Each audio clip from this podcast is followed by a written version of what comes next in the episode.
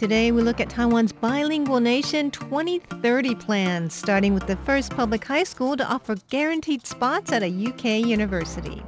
And the official charting the bilingual plan tells us the nation's goal for 2030. Taiwan's doctors also tell us what brand of COVID booster shot we should get. And in hashtag Taiwan, I'll tell you why a military exercise in Taiwan is putting a bar in Ireland on high alert. This is Taiwan Insider.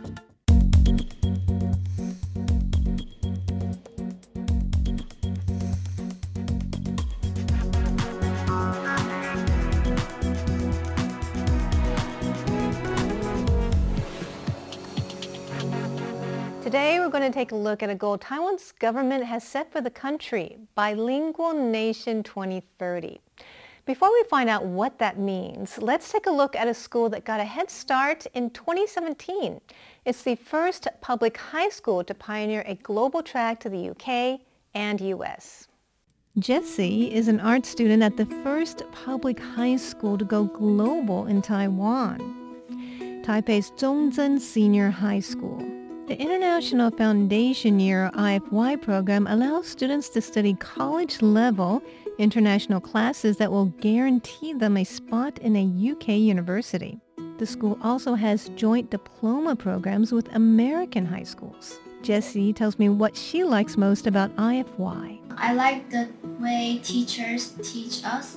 Uh, he teach us how to write useful essays and we read articles and we have a lot of presentations. This was one of Jessie's projects.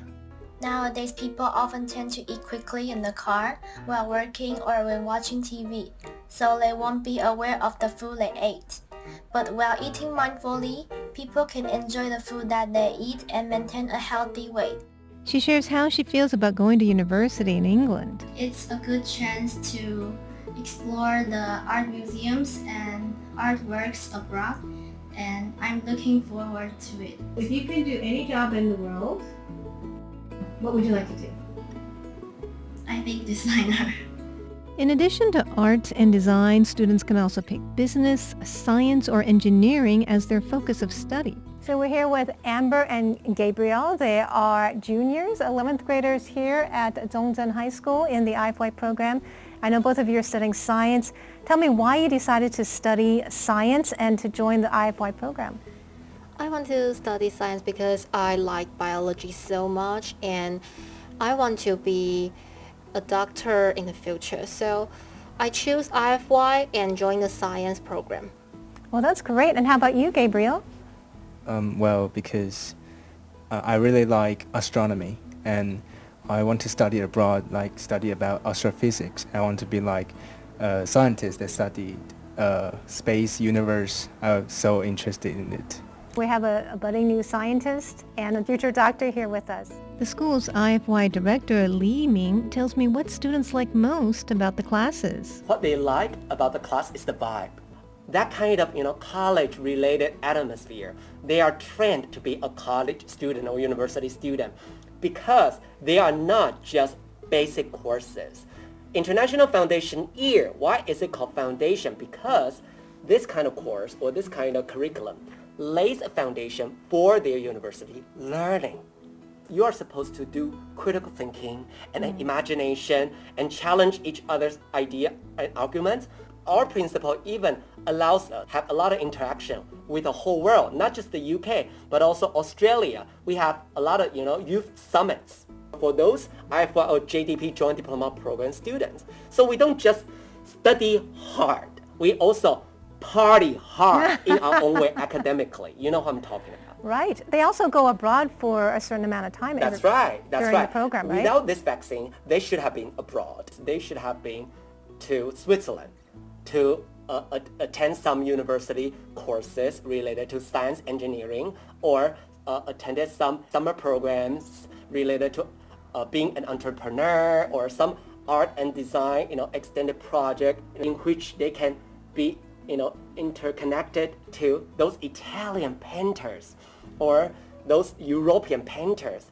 But, you know, because of vaccines, everything has to go online. These global programs are much more affordable than international schools. and have spread to six public Taipei high schools.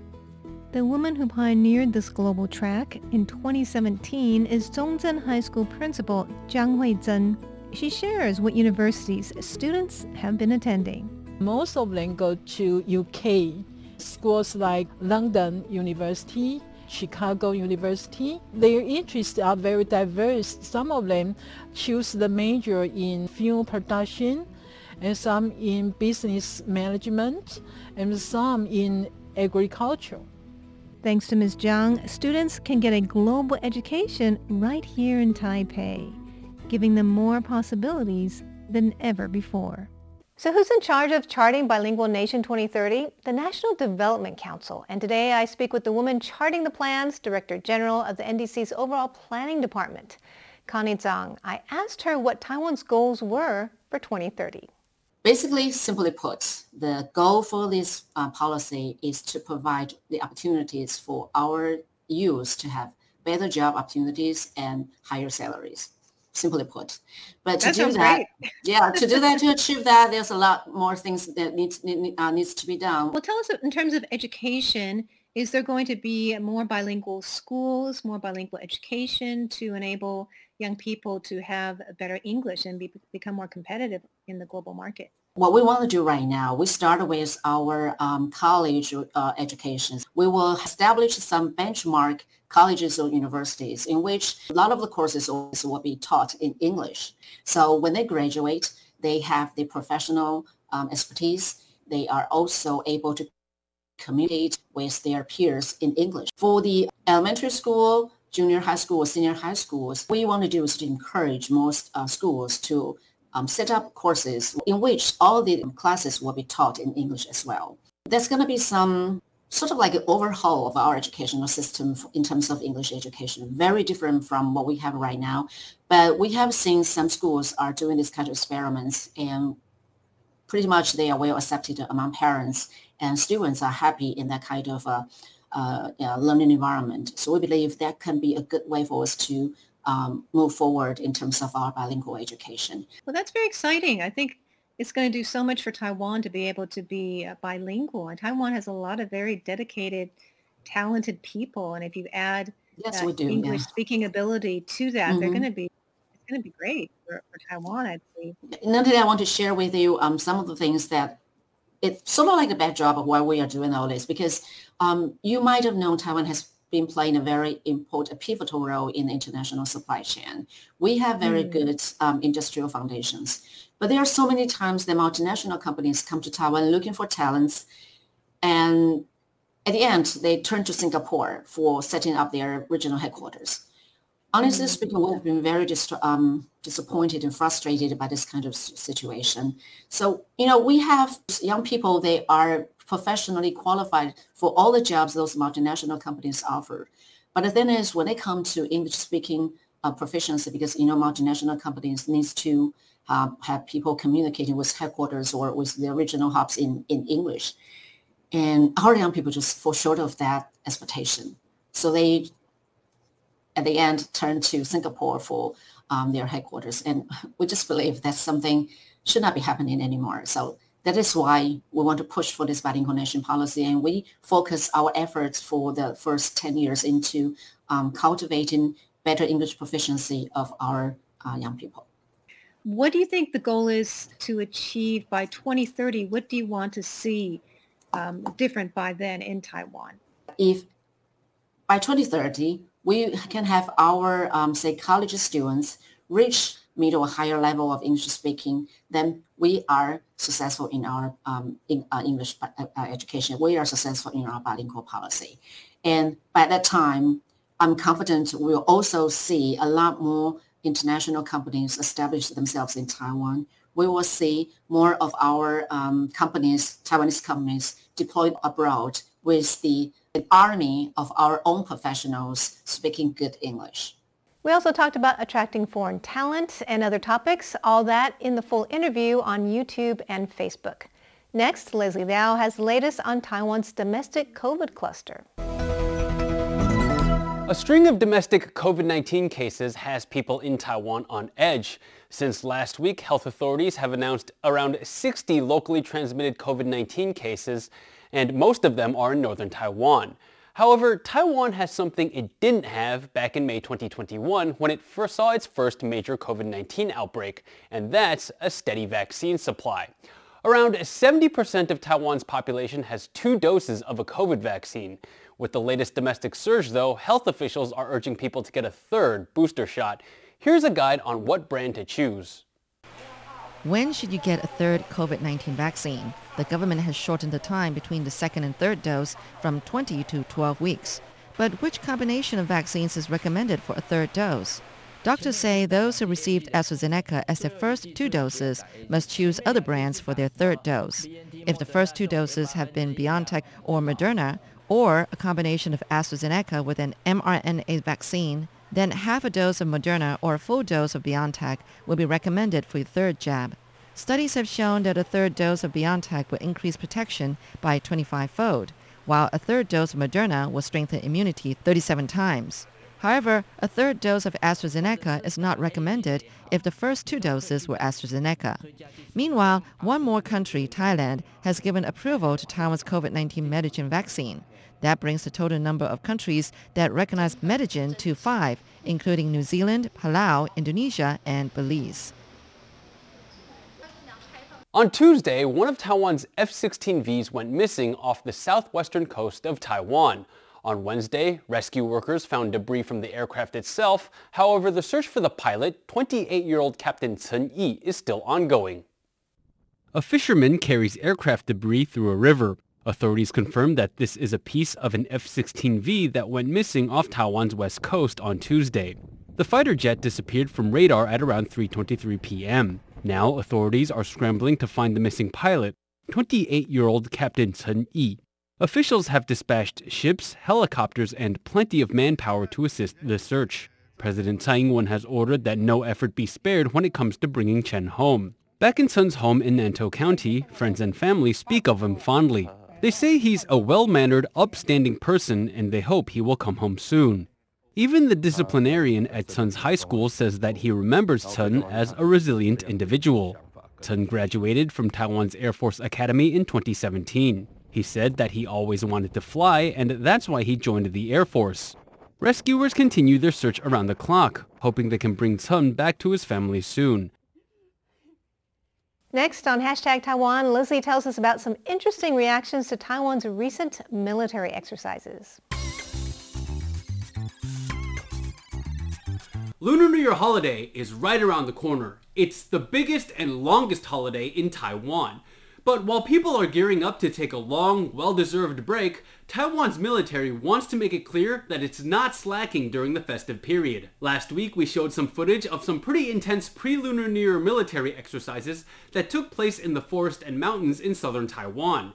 And people in Kaohsiung City got a little nervous when they started seeing soldiers patrolling the streets and taking cover in the urban landscape. That was just another routine exercise in military preparedness, but it turned a couple of heads and made people nervous about what they were seeing. In recent years, Taiwan has placed great emphasis on upgrading its defense capabilities. In fact, just this week, Taiwan's legislature approved another 8.5 billion US dollars for defense spending to be used over the next five years. Now, the key word here is defense, as in that money should go towards protecting Taiwan and not attacking other countries. And I'm saying this because Taiwan's recent military exercises have created some concerns abroad. The Telegraph recently did a video feature on the Taiwanese Army's exercises where Taiwan's soldiers can be seen conducting training drills. One of the locations is a makeshift course meant to simulate urban landscapes. And to lend the exercise some realism, the buildings are labeled with signs from actual stores. Now, since these are defense exercises, you might think that some of the signs for stores on the buildings you can find in this training ground are stores you can find in Taiwan. Not the case. In the opening seconds of the Telegraph video, a group of soldiers can be seen walking past an Irish bar called O'Donoghue's. O'Donoghue's is an actual bar in Ireland. O'Donoghue's caught wind of the Telegraph video and asked on Twitter, just wondering if this is something that we should be worried about. Hashtag Battle of Merrion Row, hashtag send help.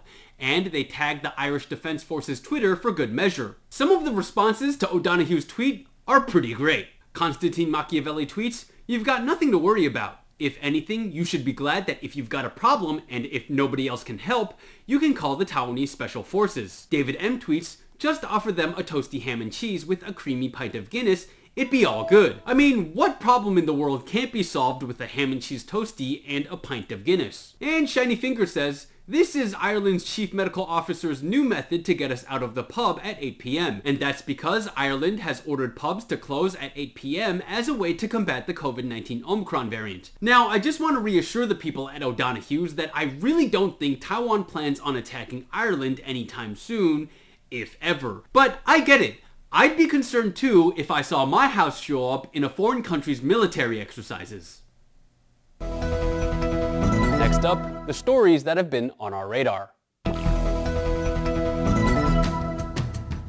A university in central Taiwan is in hot water amid allegations that it has been complicit in human trafficking.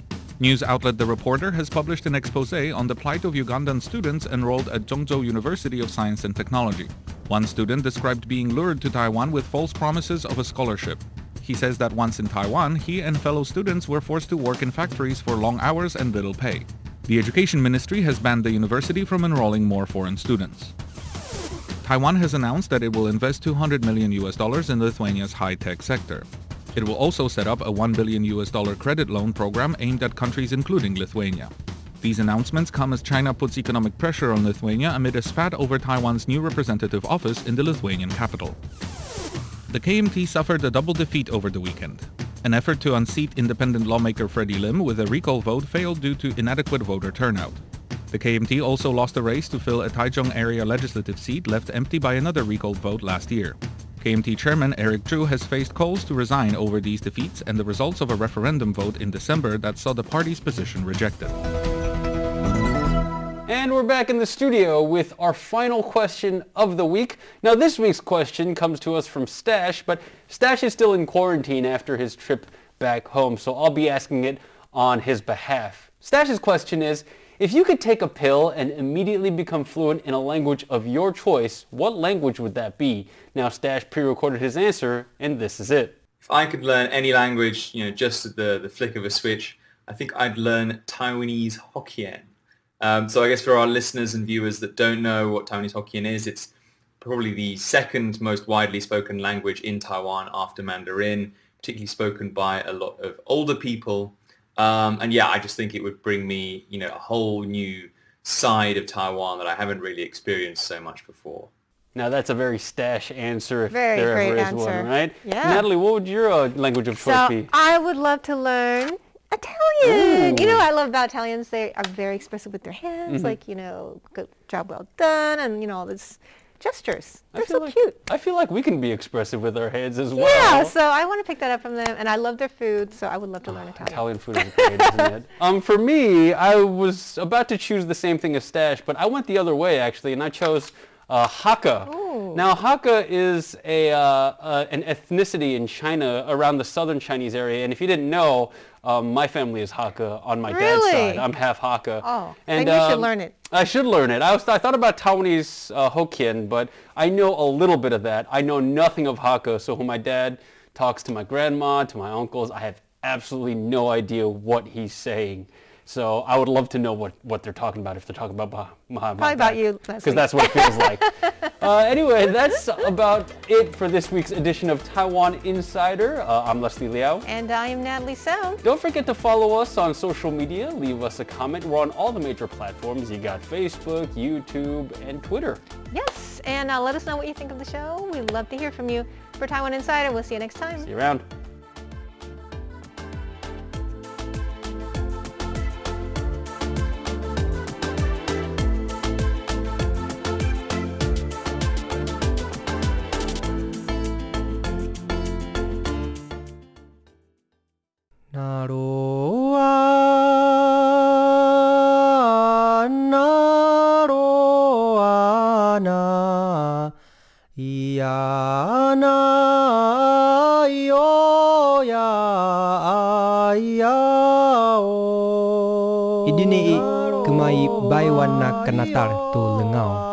the sound of the Puyuma tribe on Radio Taiwan International.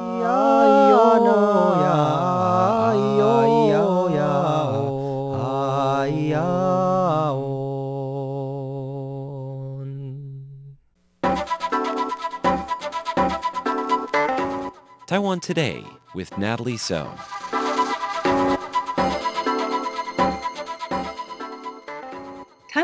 Plan to become a bilingual nation by 2030. Now, what does that mean?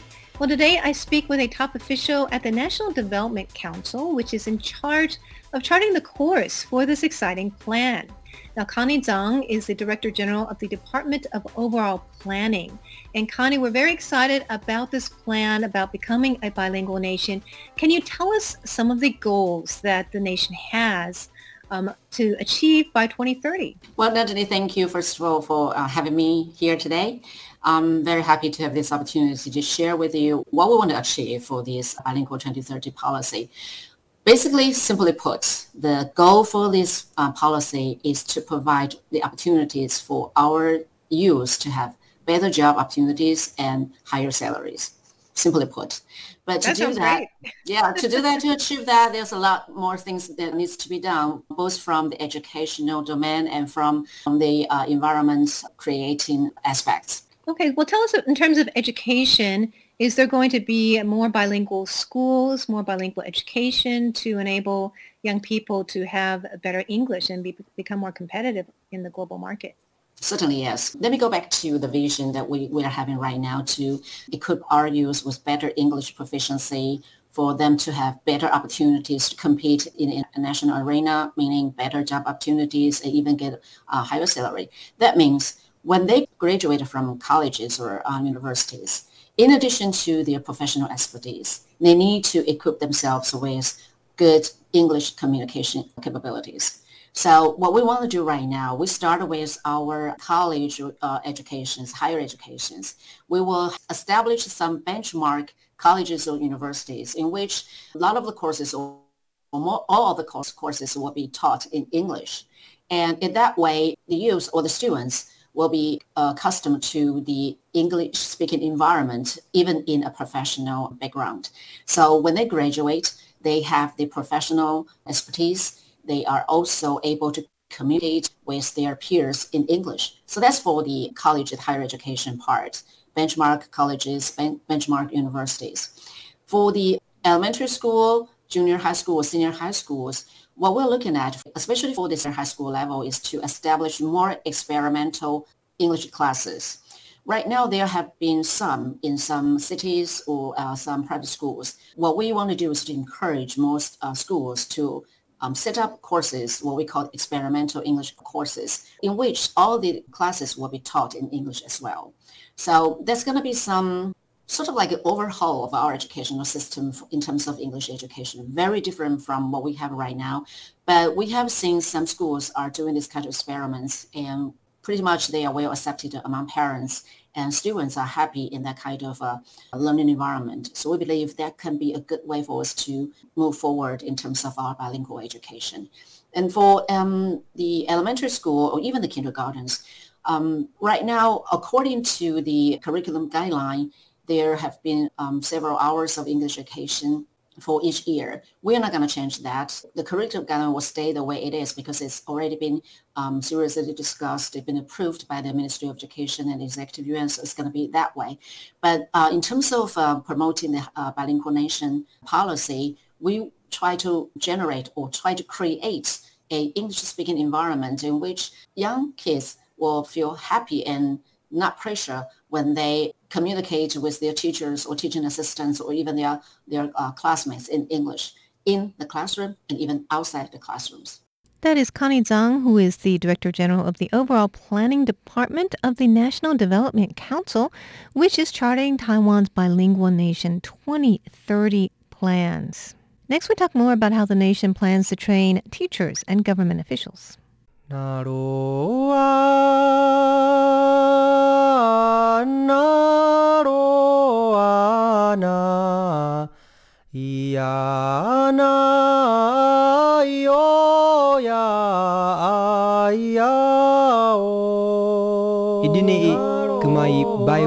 kanatar tu lengao the sound of the puyuma tribe on radio taiwan international.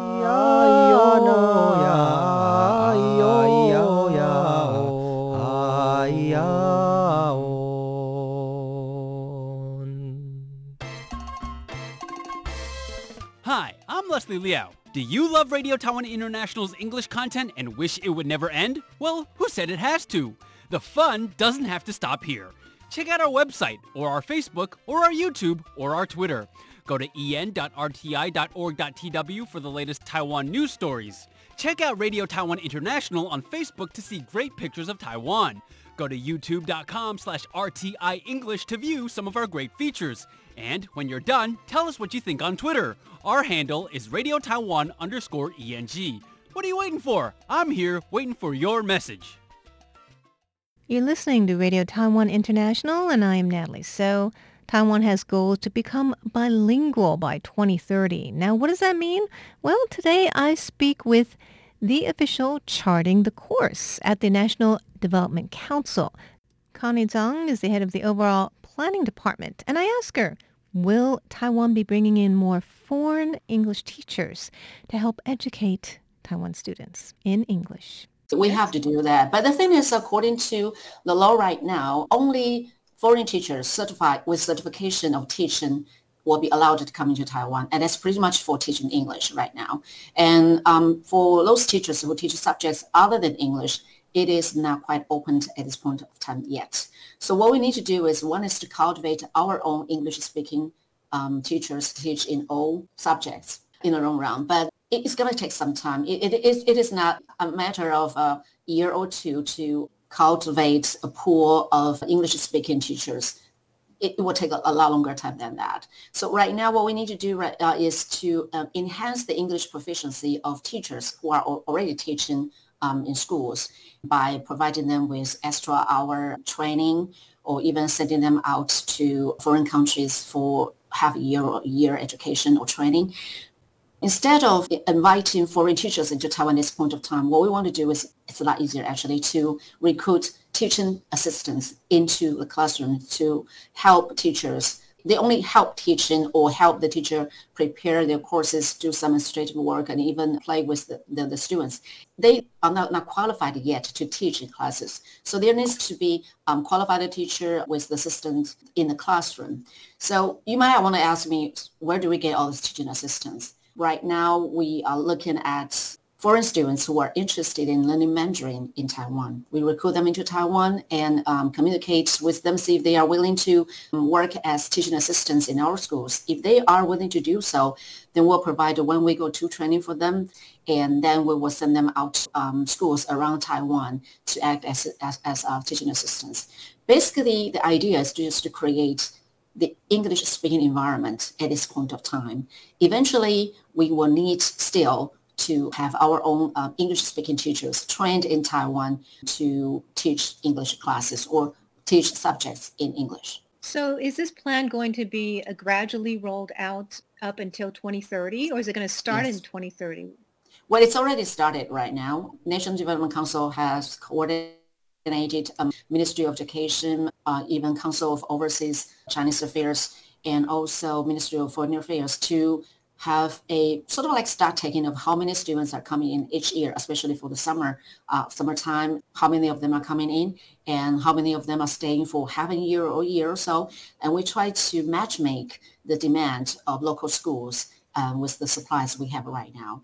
There are many things that's been going on, various multiple tracks at this point of time, teacher training, teacher training in campus, teacher training overseas, recruiting more local students for English speaking qualification, and also uh, recruiting teaching assistants from overseas. So these are all going right now. The whole plan has been rolled out. It's been kicked off. And as you mentioned, it's going to be a stage by stage.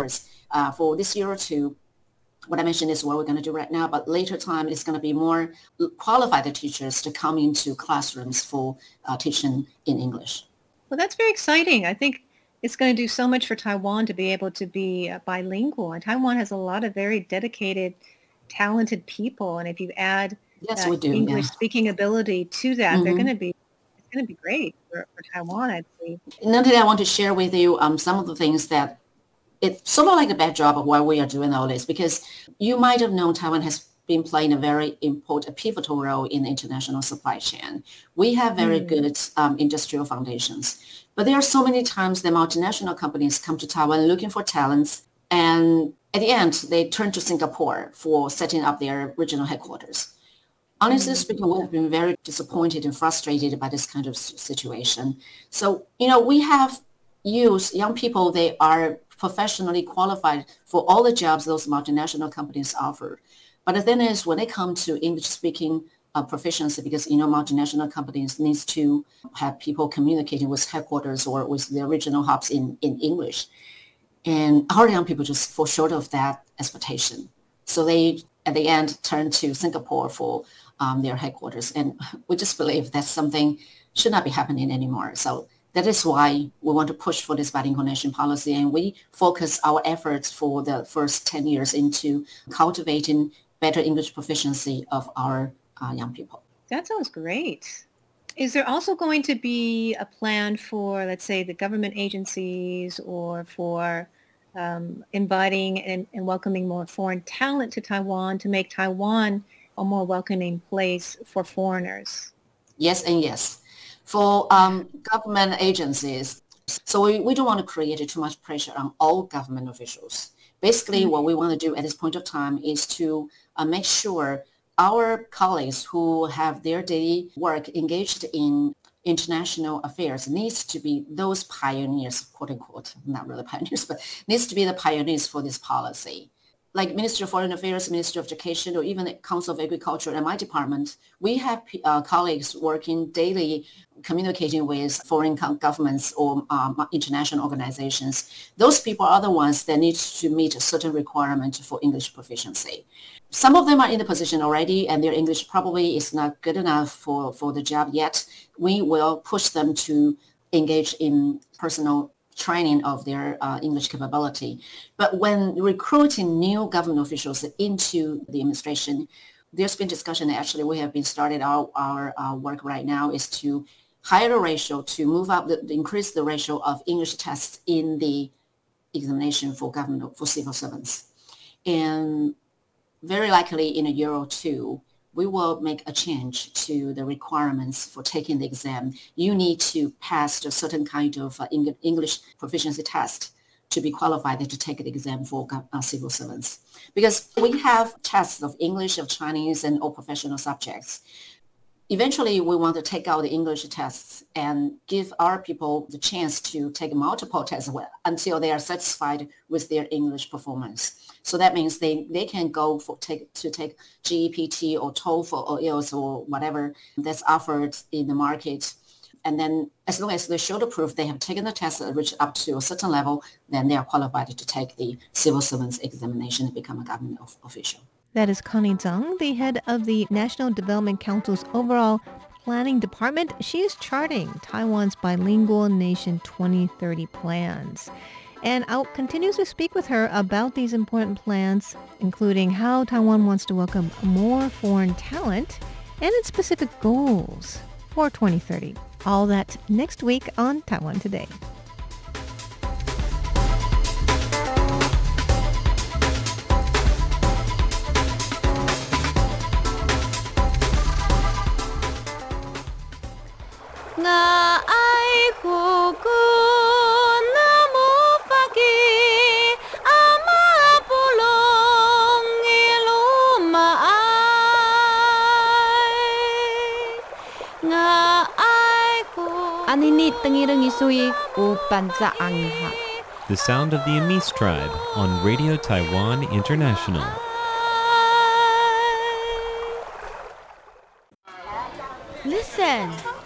Are you listening? this is the sound of my country. This is the sound of Taiwan.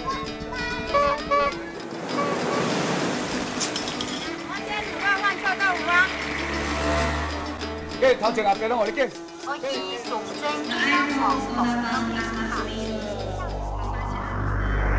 Taiwan, a small island with a whole world of sounds.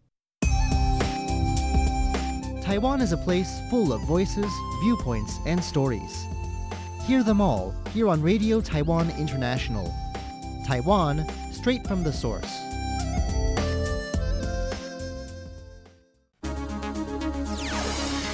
This is Radio Taiwan International.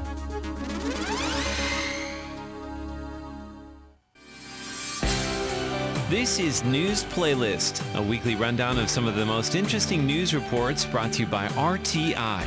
Watch along on YouTube if you like, or close your eyes and enjoy these stories by way of sound.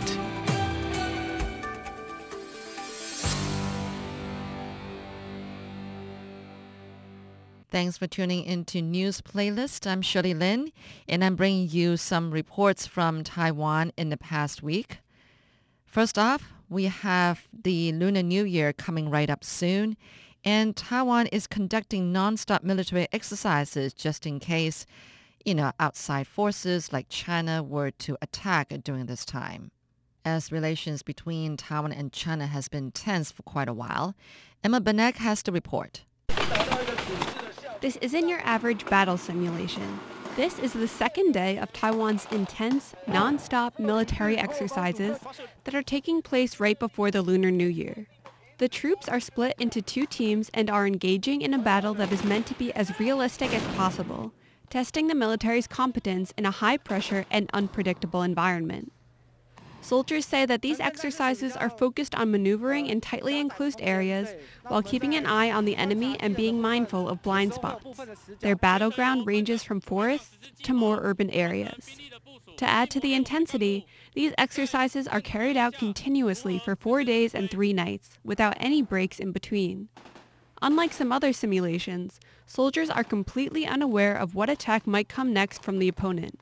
Officers are also keeping track of where and how the soldiers are killed in the simulation in an effort to strengthen any weak spots. It's full-out warfare, with the soldiers aware that the more casualties they inflict on the enemy, the easier it will be to get the upper hand. The battle continues to wage on through rain and shine, day and night, ensuring that should a real invasion occur, Taiwan will be ready for even the most extreme situations. Emma Banak, RTI News. China has also been uh, imposing bans left and right of uh, Taiwan's uh, exports to China. So this time it's the fish um, Taiwan grouper after they banned our pineapples, uh, wax apples, and custard apples. I bring you this report about banning grouper. These are fresh Taiwan grouper fish bred in Taiwan. The fish farmers could earn a lot if they were sold to China, as originally planned, but China has refused to accept the fish because authorities there say they found prohibited drugs in them. One Taiwanese grouper breeder suspects that Chinese officials may have tampered with data. Another fish farmer says that many people ordered the fish, but now he can't sell them. Instead, he says he will have to put them in freezers. Both fish farmers have been breeding grouper for over 40 years. They don't know where things went wrong, and both feel helpless. All the Pingtung County government can do is help arrange another inspection of the fish. Over 85% of Taiwan groupers are exported, 99% of it to China and Hong Kong. Grouper farmers in Taiwan can only hope that the issue will be resolved before the Lunar New Year holiday, when fish on the table is a must. For a few weeks now, Taiwan has been seeing a spike in domestic COVID-19 infections and especially uh, happening at the Taiwan Taoyuan International Airport. Now, they do not affect the operation of the international airport, but uh, the staff are being asked to undergo testing and quarantine if necessary in order to, you know, put a hold on the spread of the disease. Tomasz Koper brings you the story. Once again, Victor Wang of the Central Epidemic Command Center is at Taoyuan International Airport late at night. A female security officer working here was recently infected with COVID-19. Airport staff are being required to wear gloves and face shields. The infected officer was on duty from December 29th to January 5th with a two-day break. She was potentially exposed to COVID while helping passengers with their luggage. The Taoyuan airport cluster keeps growing. It has already gone up from 8 to 12 confirmed cases. Besides airport staff and a quarantine taxi driver, two members of Taoyuan's Golden Voice Social Club have been identified as infected with COVID-19 alongside one relative. The Central Epidemic Command Center's Victor Wang says that those who are most at risk have been isolated while other high-risk personnel have been identified and will be quarantined at home. The rest of the airport staff will have to undergo intensive testing. All 391 airport security personnel are expected to be tested by Friday. Additionally, quarantine taxi drivers undergo testing once every three days and all janitorial staff are required to test negative for COVID-19 before being allowed to come to work. Tomasz Koper, RTI News. And then as domestic cases start increasing in Taiwan, uh, we decided to have stricter COVID-19 airport testing rules. And so uh, for those who uh, flew into Taiwan on long haul flights, they had to uh, take tests no matter what. Leslie Liao has this report. Health Minister Chen Shizhong takes a tour through Taiwan's biggest airport. He's here on important business, inspecting the site before new COVID-19 testing measures come into force. Starting Tuesday, all passengers arriving in Taiwan on long-haul flights will have to wait at the airport for the test result of their PCR spit test. They will be allowed to travel to their quarantine location only once they receive a negative test result. Health official Victor Wang says authorities hope to provide test results to passengers within one hour of testing. Anyone who tests positive will immediately be taken to hospital. The new rules apply to passengers arriving from the United States, Europe, the Middle East, New Zealand, and Australia.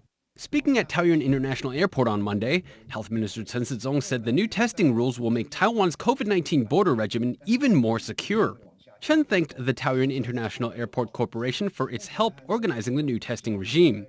Chen says the unpredictable incubation period of COVID-19 means health authorities cannot be sure of detecting every single infection. However, Chen says asking long-haul passengers to wait for a result will catch a large proportion of previously undetected cases and greatly reduce the risk to Taiwanese society. Leslie Liao, RTI News. Hi, I'm Leslie Liao. Do you love Radio Taiwan International's English content and wish it would never end? Well, who said it has to? The fun doesn't have to stop here. Check out our website, or our Facebook, or our YouTube, or our Twitter.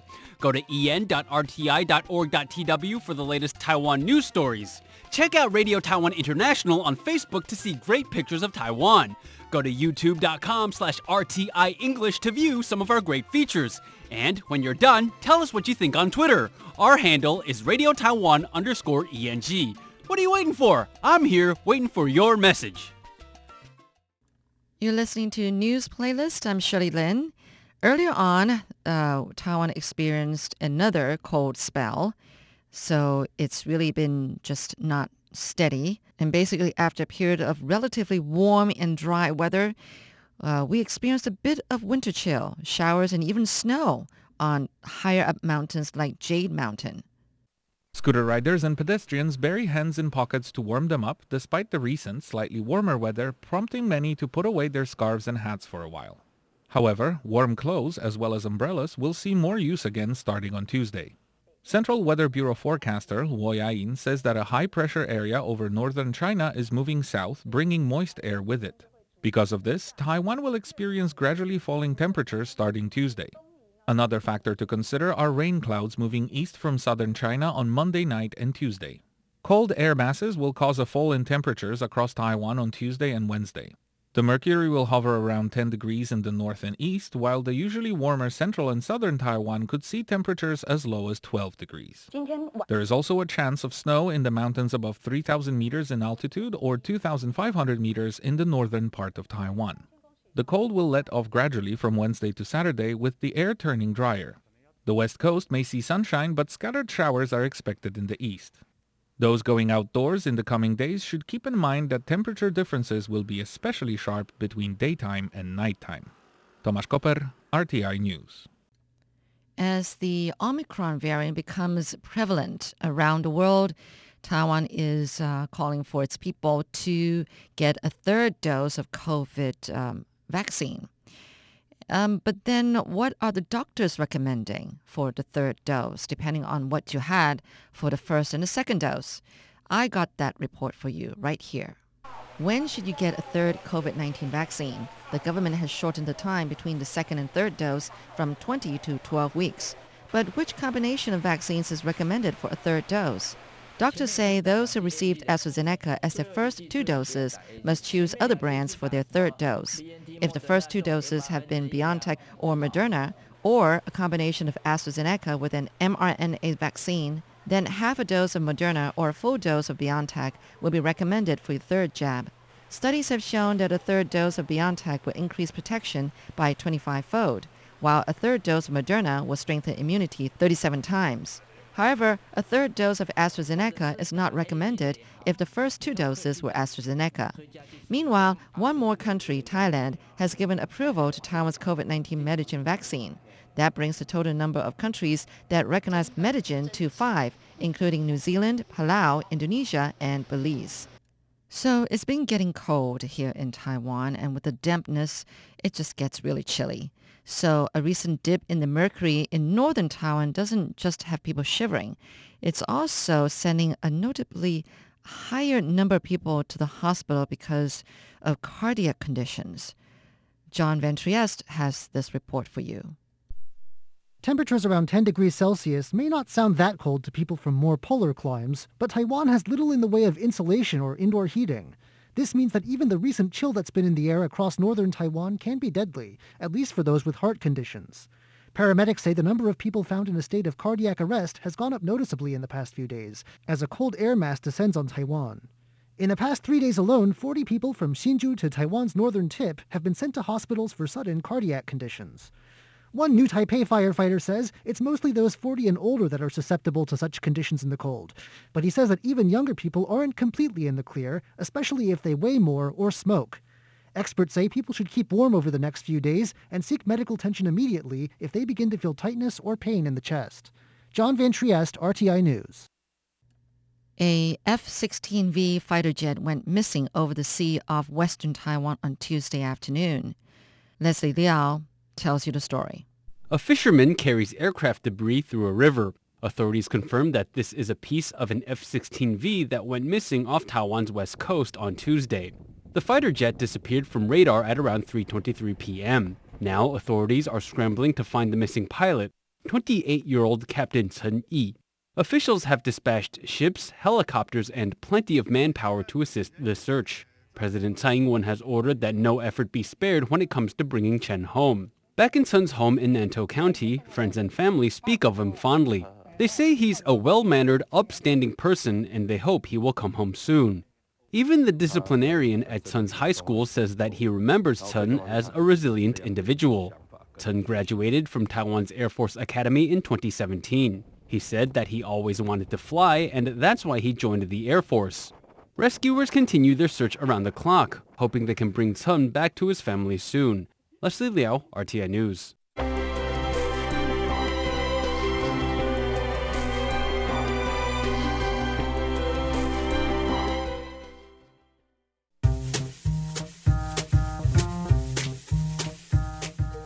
Thank you for tuning in to Radio Taiwan International, Taiwan's national broadcaster. We hope you enjoyed our programs. You can catch all of our latest news, audio, and video features on our website at en.rti.org.tw. Again, go to our website en.rti.org.tw for engaging news, videos, and programs about Taiwan. If you'd like to hang out on social media, RTI is there too. Our Facebook URL is Radio Taiwan International. And you can watch our engaging video features, including the weekly news magazine program Taiwan Insider on our YouTube channel, RTI English. Again, our YouTube channel is RTI English. For those who enjoy the Twitter sphere, our handle for Taiwan Insider is at Taiwan Insider. For RTI English, it's at Radio Taiwan underscore ENG. And if you'd like to enjoy us on your smartphone, just download our app, RTI To Go. That's one of the best ways to enjoy all our news, videos, and programs. That's RTI To Go. If you're a shortwave listener, we have two channels in Asia. For South Asia, tune into 6100 kilohertz from 1600 to 1700 UTC. To Southeast Asia, you can hear us on 15320 kilohertz from 0300 to 0400 UTC. We would love to know what you think of our programs. Email us at english at rti.org.tw. Thank you again for tuning in to Radio Taiwan International.